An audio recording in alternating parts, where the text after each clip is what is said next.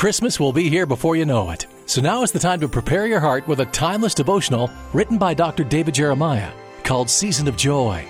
Enter the Christmas season with restored hope, resounding joy, reassuring peace, and renewed faith. This inspirational book is yours for a gift of any amount in support of Turning Point. And for a gift of $100 or more, you'll receive a four pack to share the season of joy with others. Learn more at davidjeremiah.ca. That's davidjeremiah.ca.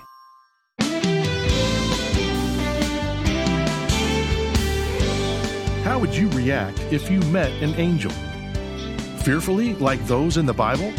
Cynically, like most in the world? Would you even know it was an angel? Today on Turning Point, Dr. David Jeremiah responds to the question with help from Scripture to separate angel fact from fiction. Concluding the series, Angels, Who They Are and How They Help, here's David with today's message Angels and You. So, in this uh, short time we have together on the air, I'm going to share 13 things about angels that you need to be aware of as we close this series out.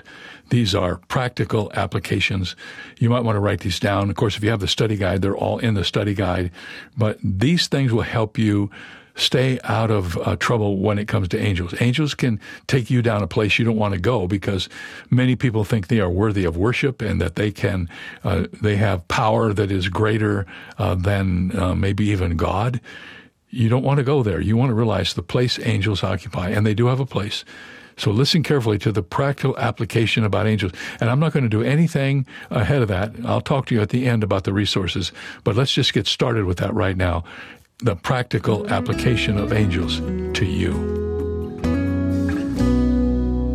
I need to tell you that I was first motivated to explore this subject when I began to see the flood of books and materials on the secular market.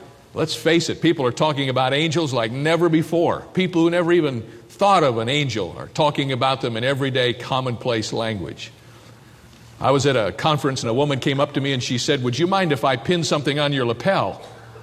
Well, strange things happen in conferences, and I've had lots of things pinned on my lapel little crosses, Jesus saves buttons, and vote for so and so buttons, all that sort of thing, you know. But I said, no, that'll be fine. I got to the hotel and looked in the mirror, and it was an angel, a little angel on my lapel. And I saw her the next day, and she said that that angel was a guardian angel, and if I would wear that angel on my lapel, that God would protect me as I traveled around the country and Obviously, she'd never driven with me. She knows it takes a lot more than that to take care of me. But I began to realize that there is an incredible amount of strange information circulating about angels these days. And I wonder in my own mind if this interest in angels is a return to the truth about these heavenly messengers or just another growing number of spiritual fads that are passing our country. Or to say it another way, is this the old truth revisited or is it the new age repackaged? Many of you have come to me and told me that you'd never heard that before, and you'd tell me something about angels that we talked about. I think it is safe to say that a thorough digestion of biblical angelology has separated us from the superstition and folklore of much modern angel talk. We know now that God's Word says a lot about angels, and we know something about what it says. We understand, for instance, where hell's angels originated. We're aware of the ministry of angels to God's people in the past and in the present. The psalmist reminds us that the angel of the Lord encamps round about them that fear him and delivers them. And once again, the psalmist writes, For he shall give his angels charge over you to keep you in all your ways. In their hands they shall bear you up, lest you dash your foot against a stone. Those are wonderful promises from the Word of God. And they're not just for the days of the psalmist, but they're for our day as well. Many of us have had a date with an angel. If you could tell your story, if you had the courage to tell your story, you would be able to look back and say, There was a time in my life when there was a very mysterious intervention and something happened that protected me, and I can't explain it, and it's not understandable in human terms. As we look back over our shoulders at the truth we've learned and the things we've studied together, I want to reiterate some of the major truths. I heard this somewhere where someone would come out and would make some amazing statements, and the whole crowd would go, Hmm, can you do that? Hmm. Well, I'm going to make some statements like that. And when I get done, I want you to help me preach this sermon. When I make the statement, I want you to go, hmm. All right, can we do that? Here's the first one Angels render worship, but they never receive worship. Hmm. All right? Now, watch. Revelation 5 11 and 12 tells the story of an incredible worship experience in heaven. Then I looked and I heard the voice of many angels around the throne, the living creatures and the elders, and the number of them was 10,000 times 10,000 and thousands of thousands, saying with a loud voice, Worthy is the Lamb who was slain to receive power and riches and wisdom and strength and honor and glory and blessing. Probably the primary occupation of the angels of God is to worship God. They are instruments of majestic worship of the Lord of glory. But I want to tell you something in the day in which we live, there's been a little subtle shift, and now people have forgotten that angels render worship, but that they never receive worship. Do you know that there are people today who pray to their angels, who program their angels, who go to find out how to turn the angel within you alive, who actually have prayers that they write out to angels and pray every day? And yet the Word of God is so very clear about the fact that angels render worship, but they never receive worship. Listen to Colossians 2.18. It says, Let no one cheat you of your reward, taking delight in false humility and in the worship of angels.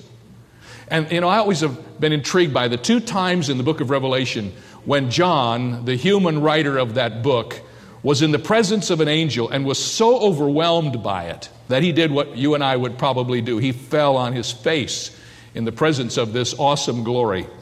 We read in Revelation 19:10 his own account of it. He said, "And I fell at his feet, at the feet of the angel to worship him, but he said to me, "See that you do not do that, for I am your fellow servant and of your brethren who have the testimony of Jesus."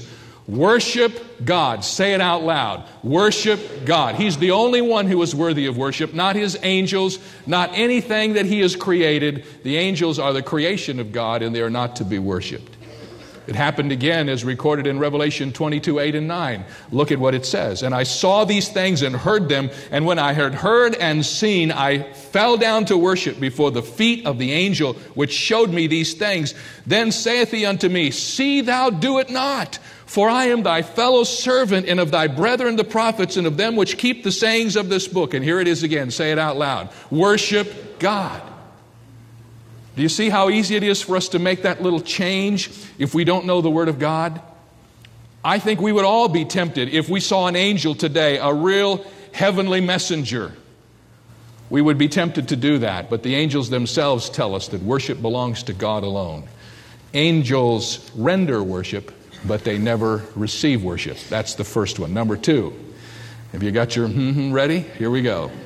Angels rejoice in salvation, but they cannot receive salvation. Hmm. That's from Luke chapter 15 and verse 10. By the way, that's the wonderful chapter that talks about lost things being found. And it says, Likewise, I say to you, there is joy in the presence of the angels of God over one sinner who repents.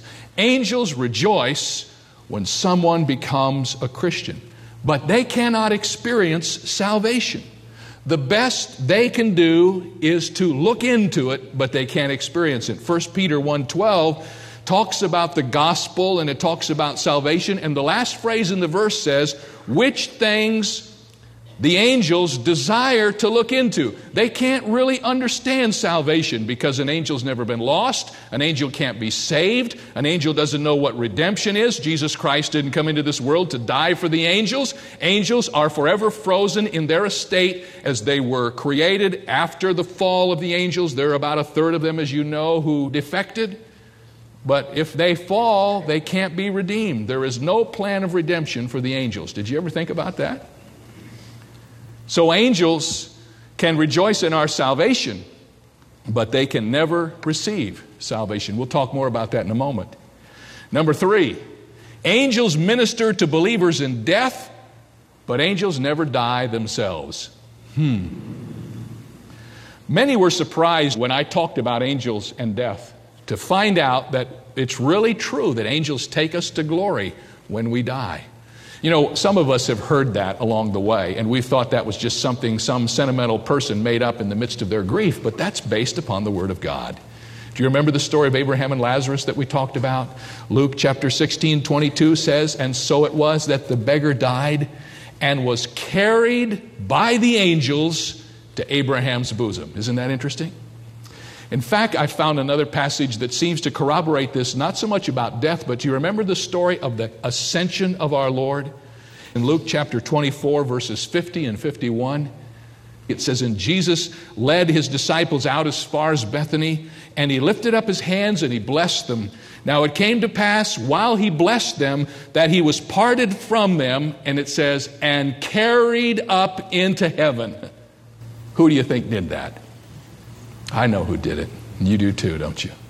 The angels are those who minister to us at death. And yet, the interesting thing about it is, angels never die.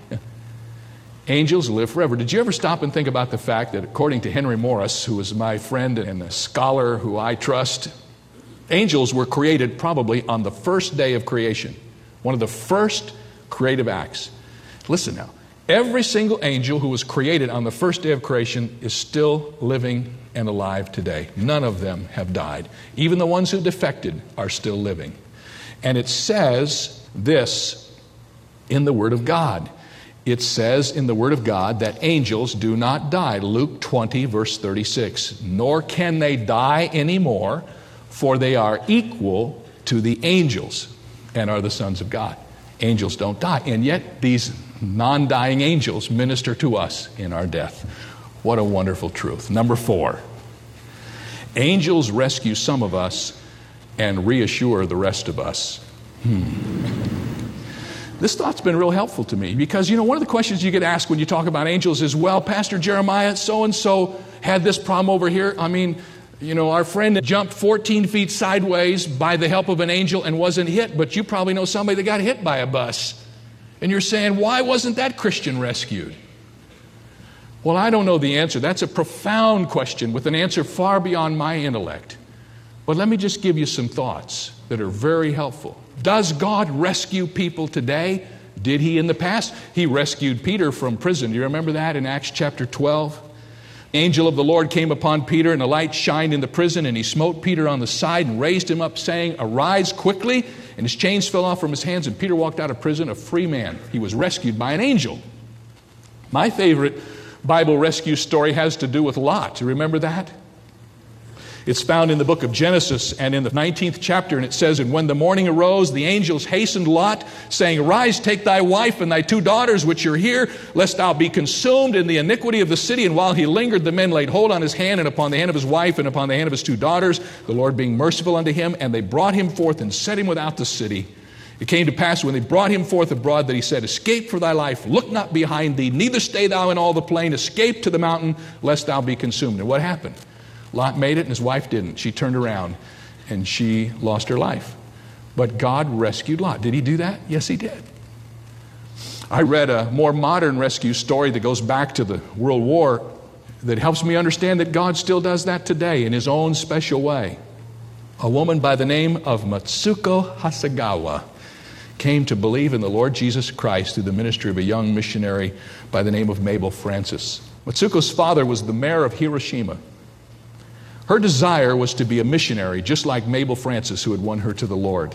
But her desire was destroyed because, in the tradition of her country, her parents arranged a marriage for her to a man who was not a Christian. In time, Matsuko received assurance in her heart that the Lord would work even in this event for her good and for his glory. Three daughters were born to Matsuko and her unsaved husband. And then World War II began, and her husband went off to the war to fight for the emperor and lost his life in the war. In her story, Matsuko said that when she heard of her husband's death, she was tempted to commit suicide, but suddenly she heard the Lord speaking to her in her heart, saying, You wanted to be a missionary, didn't you? Well, maybe you should raise these girls to be missionaries for me. She returned to Hiroshima, began to work for her sister in law, who was a doctor in the city. And her life seemed to get back on track, but soon she began to sense another command, and she didn't understand it. And I'm not a mystic, and I don't think we hear voices, but sometimes in our spirit, in our heart, God speaks to us, sometimes through His Word, and sometimes by His Spirit. And she said she began to hear this regularly, and she didn't understand it, but the message she kept getting was escape to the mountain, escape to the mountain. You see, Hiroshima had not been a military target at any time during the war.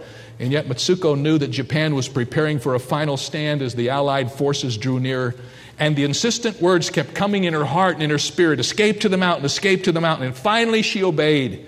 She gathered up her three children and a few belongings that she could pull together. She hired a truck and she left and she drove out of Hiroshima up into the mountains. And at 8:16 the next morning, a blinding flash and a mushroom cloud engulfed Hiroshima. Like Lot and his family in the Old Testament, Matsuko watched the destruction from the far off mountains and she wrote, I believe God sent his angels and led me and his three potential missionaries to safety. God rescued her. Does God do that? If you believe he does that, say amen. I believe he does. And that's a wonderful story. But what about the people who don't get rescued? Again, I don't know all the answers to that. But I was just reminded that Hebrews 1:14 tells us that one of the purposes of angels is that they are sent forth as ministering spirits for those who inherit salvation. And listen carefully now. It was our Lord Jesus who teaches us this truth. In his temptation in the wilderness, when he was taken by Satan out into the wilderness and he was tempted, and he was in the temptation and there was an angel involved but let me ask you a question class. Did the angel come and rescue jesus from the temptation? No. The scripture says in mark 1.13 that he was in the wilderness 40 days tempted by satan and was with the wild beasts and the angels ministered to him. In fact matthew 4.11 says that after the devil left him then the angels came and ministered to him. Was he rescued? No. But he was reassured and strengthened by the angels in the midst of the testing the same thing happened in the Garden of Gethsemane. If ever there was a time in the life of our Lord, from the human perspective, that we would think he would want to have been rescued from a situation, that would have been it. But the scripture says he went through that awful agony for us, and there appeared an angel unto him, according to Luke 22, strengthening him. Isn't it interesting? Angels rescue some people and they reassure others. We need to do this, class we need to make a commitment that we're going to treat angels like miracles. We're going to believe in them, but we're not going to schedule them. Okay? Do you understand what I'm saying? Do you know anybody that schedules miracles? College students do that all the time. they do it all. I mean, it's just part of their life, you know? It's the night before exam, and they schedule a miracle for the next day. And their prayer goes like this Oh, God, help me to remember the things I haven't studied. I mean, God isn't going to do that. He isn't going to do that. Some people treat angels like they treat miracles, you know? You take advantage of your knowledge and you try to do things that you feel like an angel's going to intervene. God rescues some and he reassures others. Number five, God's angels often appear in white, but they are not the angels of light. Hmm. You remember when Mary looked into the tomb on resurrection morning? It says in John 20 that when she stooped down and looked into the tomb, she saw two angels in white sitting. And several other places, we're told that angels appeared in white garments. It's the traditional fashion for angels. They appear as brilliantly white. And most of the people, modern people who have seen appearances of angels, will say, I saw this incredibly white creature. But watch carefully. The angels in white are not the angels of light and you can make the mistake very quickly. Notice what it says in 2 Corinthians 11 14. And no marvel, for Satan himself is transformed into what? An angel of light. Therefore, it is no great thing if his ministers also be transformed as the ministers of righteousness, whose end shall be according to their works. Angels of light are who, class? Satan and his angels. Isn't that interesting? We often paint him in darkness, we paint him in a shroud, but Satan is an angel of light, and that's why he deceives so many people. That's why all this angel mania stuff is going on today. This is the new age angel of light, counterfeiting the reality of who God and his angels really is. So don't get confused that the angels in white are the angels of light because they're two different people. And I reminded you at the outset of this study that the angels of light started two major false religions the angel of Mohammed and Moroni, the angel of Joseph Smith, started two false religions. Angels of light. Number six, the Lord commands thousands of angels, but he did not summon one of them to aid him in his earthly life. Hmm. It says in Revelation chapter 5 11 that the number of angels that God has at his disposal are 10,000 times 10,000 and thousands of thousands. And you remember at the beginning of the series, I told you how many football stadiums that would fill up? hundreds of football stadiums full of angels, and God has all of them. All he has to do is speak a word, and they will do anything he says. But he walked on this earth in the person of his son, the Lord Jesus Christ, for 30 plus years, and never once did he ask an angel to come and rescue him or assist him. The angels were sent by his father to minister to him, but he never called. In fact, you remember what he said in the garden? in Matthew 26, 53. Do you think I cannot now pray to my Father and he will provide me with more than 12 legions of angels? And I pointed out that 12 legions of angels is 72,000 angels. We need to sing, He could have called 72,000 angels because that's how many angels Jesus mentioned. You know what? The Bible tells us that the Lord Jesus was meek. Do you know what meek is? The best definition of meekness I ever heard is power under control. The Lord Jesus had all the power of the universe at his disposal. And he never once in his humanity took advantage of it. That he might be someone who identifies with you and with me. Number seven, one angel might destroy 185,000 enemies of God in one night and be disguised as a stranger in your home the next day. Hmm. Wow. Putting those two things together is a trip, isn't it? You remember this? It came to pass on a certain night that the angel of the Lord went out, killed in the camp of the Assyrians 185,000. And I love this. When the people arose in early in the morning, there were the corpses, all dead, which is what most corpses are when you find them, you know, dead. That's one verse over here. And yet, over here on the other side, we read in Hebrews 13 2 Do not forget to entertain strangers, for by so doing, some have unwittingly entertained angels. Do you see the tremendous gap between the majesty of the angel and the way that he deigns to describe himself to us in human terms? This whole subject is so beyond me, so beyond my comprehension, I feel embarrassed to even have addressed it. The whole subject of God's angels. Number eight, one angel will announce the rapture, but all the angels will accompany Christ in the second advent. Hmm. 1 Thessalonians 4:16 says that when the Lord comes back it will be with the voice of an archangel that's the rapture. Matthew 16:27 says that the son of man will come in the glory of his father with his angels and all the angels will be there. What a wonderful study we have had learning about God's secret agents. Let me just finish as we close our Bibles by reminding you that angels are mysterious so they're beyond our understanding. Angels are majestic, like no creatures on this earth. Angels are mighty, they truly are God's special agents. Angels are ministers reaching out to God's people.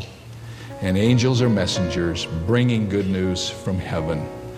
Praise God for his holy angels. And all the people said, Amen. And friends, when you sing all those songs like Angels We Have Heard on High, Hark the Herald Angels Sing in these next few weeks, uh, remember what we learned about angels, and it will help you even more so to rejoice in their place at the coming of Christ and their part in the story of the incarnation. Don't forget, you can get the book by just sending a gift of any size and saying, uh, here's my gift and send me the book on angels. And this month also, we have made available the DVD, uh, Why the Nativity. When you send your gift, ask for these things that we're talking about, either the book on angels or Why the Nativity, and it will be sent to you right away. When we get together on Thursday, we're going to begin a new series called The Jesus You May Not Know. It's a wonderful contemporary look at the attributes of Jesus Christ, who he was, what the Bible tells us about him. In some very creative motifs of this, we're going to really dig deep into the person of Jesus Christ and uh, his ministry to us today. I hope you'll join us when we do that. And then don't forget, you can get a copy of our magazine if you haven't been receiving it. It will come to you absolutely free, but you got to ask for it. The devotional magazine is one of the best I've ever seen, beautifully designed, and you just want to hold on to it as soon as you get it and read every word. It'll come to your house if you ask for it. And don't forget, we can also um, send the devotional material into your email. So let us know what we can do to help you. We'll see you next time.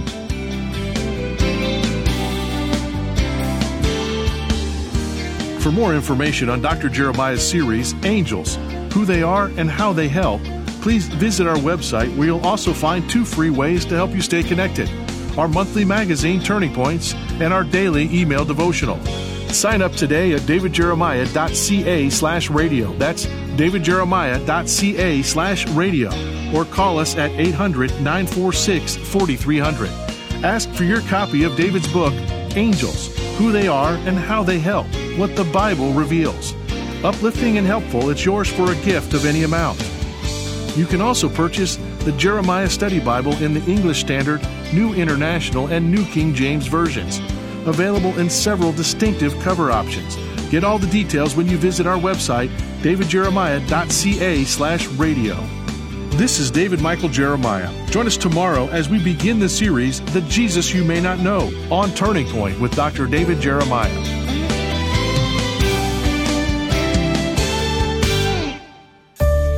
If you've enjoyed today's program with Dr. David Jeremiah, you might be interested in hearing it again at your convenience. Stay connected to Turning Point by visiting our website at davidjeremiah.ca or by downloading our free Canadian mobile app. The app can be found by searching for Turning Point Canada on your smart device app store. Create an account and order digital resources from today's program with easy one click checkout at davidjeremiah.ca. We celebrate Christmas every year, but have you ever wondered why? Why Mary? Why Joseph? Why a newborn king? In the film called Why the Nativity, Dr. David Jeremiah gives you a front row seat as you travel back in time to experience the sights and sounds of this pivotal moment, the birth of Jesus. Make this your new Christmas tradition. Why the Nativity is available to stream for free at whythenativity.org. Watch it today for free at whythenativity.org. When I read that one's reputation for a thousand years can be determined by the conduct of one hour, I thought of someone who lived 2,000 years ago, and for the love of 30 pieces of silver on one night, Judas Iscariot's life was ruined forever. But I also immediately paraphrased in my mind the words of the English reformer John Bradford, who said, There, but for the grace of God, go I. I am sorry for Judas and his ruined reputation, but I would even be more sorry for mine or for yours. We must pray daily for the grace not to take the road to ruin. This is David Jeremiah encouraging you to get on the road to new life. Discover God's protection on Route 66. Route 66, driving the word home. Log on to Route66Life.com. Start your journey home today.